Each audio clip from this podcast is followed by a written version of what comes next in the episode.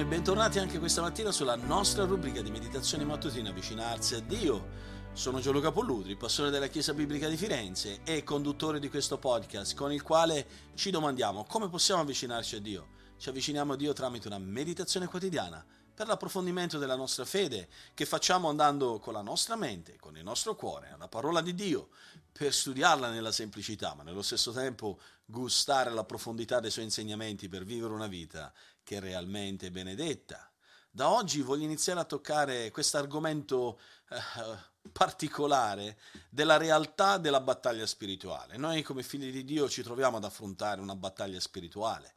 In Efesini 6, 10-12, l'Apostolo Paolo dice: fortificatevi nel Signore e nella forza della sua potenza, rivestitevi della completa armatura di Dio affinché possiate fare che cosa? Stare saldi contro le insidie del diavolo. Il nostro combattimento, infatti, dice Paolo, non è contro sangue e carne, ma contro i principati, contro le potenze, contro i dominatori di questo mondo di tenebre, contro le forze spirituali della malvagità che sono nei luoghi celesti. Vedete, carissimi, che ci sia una battaglia è poco ma sicura. Che questa battaglia è oggi presente qui davanti a noi è una realtà, perché tutti coloro che hanno occhi per vedere e orecchie per udire sanno che c'è una battaglia davanti a noi. E la vittoria in battaglia, sapete quando arriva? Quando riusciamo ad identificare il nemico, resistere ai suoi attacchi e così poi prendi quell'iniziativa contro di lui e contro i suoi dardi infuocati. Sappiamo più che mai che il mondo è in guerra. Tra tante nazioni che sono in guerra, l'America forse è una di quelle che ha fatto più guerre di tutti. La più clamorosa è la guerra del Vietnam, che è stata una campagna particolarmente frustrante, deludente, difficile, con grandi tragedie. Sappiamo che le armate americane dovevano non solo combattere contro i Viet Cong, ma dovevano combattere contro quel terreno ostile, la giungla, che rendeva tutto più difficile per trovare la giusta campo di battaglia, per trovare la guerriglia, che lo rendeva più che mai difficile, dato che i contadini, i vietnamiti contadini, lavoravano di giorno e si dimostravano pacifici, mentre di notte mettevano quegli abiti neri dei soldati vietnamiti, così da combattere ed entrare nelle file americane senza farsene accorgere e fare tante stragi. Purtroppo l'opinione pubblica, sappiamo, in America ha condannato fortemente questa guerra, e ci sono state delle atrocità incredibili e truppe che erano spesso sotto non solo il fuoco nemico ma anche sotto il fuoco amico. Pensate a quei soldati che erano andati lì per la propria patria e che dovevano combattere un nemico, e poi quando tornavano pensando di rientrare a casa invece trovavano altre persone ostili contro di loro. La guerra spirituale è più che mai parallela, simile, con quelle sottigliezze, con quell'inganno. Satana si traveste di angelo da luce e, come dice Pietro nella sua prima epistola a Pietro, capitolo 5, versetto 8, si mette ad andare in giro come un leone ruggente cercando chi possa divorare. Ricordiamoci che gli emissari di Satana si travestono da apostoli, da messaggeri, da mandati di Cristo, e pretendono di essere dei servitori di giustizia, come Paolo dice in 2 Corinzi 11, 13-15, ma in realtà cosa fanno? Portano avanti l'opera di Satana. Ci vuole tanta saggezza e discernimento proprio per identificare queste persone e difendere così la Chiesa e la tua vita dai loro attacchi. La maggior parte delle persone è indifesa.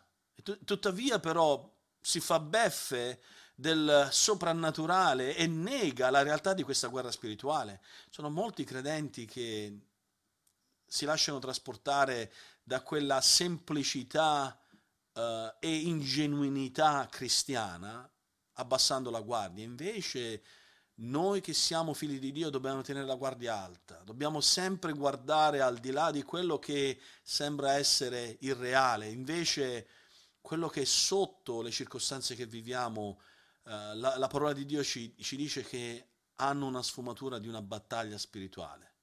Tante persone pensano che Satana forse va bene come argomentazione per quelle trame di film che attirano un uditorio sempre più grande, oppure di quei libri che vengono venduti, best seller, ma alla fine poi presumono che il tutto sia quasi superstizioso, che l'inferno poi non esiste, e parlo anche di credenti evangelici che credono che l'inferno infatti non esista, dei creduloni, sono quelle persone secondo loro che credono a quegli attacchi di Satana.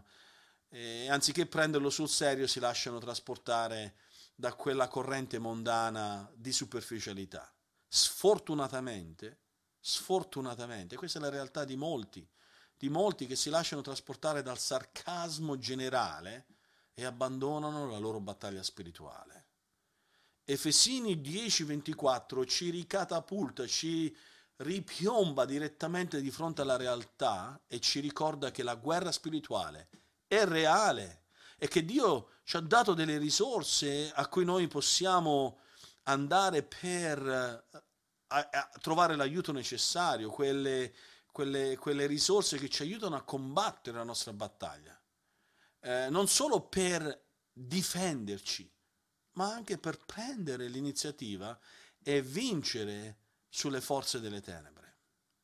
Come vedete, questo argomento è serio, importante, per quello voglio farvi riflettere e portarvi a comprendere in via anche applicativa che la mia preghiera per me e per voi che possiamo avere uno sguardo attento, possiamo avere una guardia alta, e forse nei prossimi studi saranno utili per quello che dovremo vedere, incoraggeranno la nostra vita a guardare la prospettiva di questa battaglia spirituale da un'angolatura giusta, e in qualche modo per mezzo di questi studi siete sfidati ad avere sempre pronta quell'armatura a portata di mano, quell'armatura completa che Dio ci vuole offrire affinché possiamo resistere, rimanere saldi contro le insidie del diavolo, così come Efesini 6, versetto 11 dice.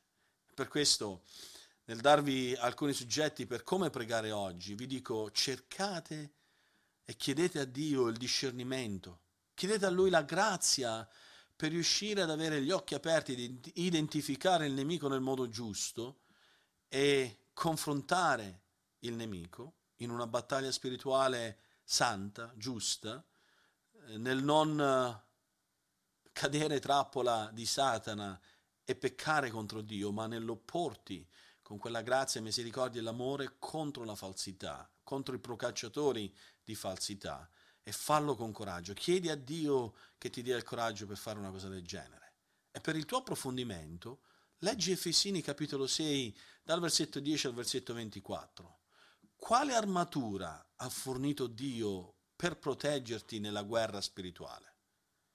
Oggi più che mai abbiamo considerato questo, che la vittoria in battaglia arriva solo quando riesci ad identificare il nemico, resiste ai suoi attacchi e poi prendi l'iniziativa per un controattacco, in modo tale che l'offensiva diventa la predicazione del Vangelo e la trasformazione dei cuori e la salvezza delle anime. Che Dio ci benedica in questo anche oggi.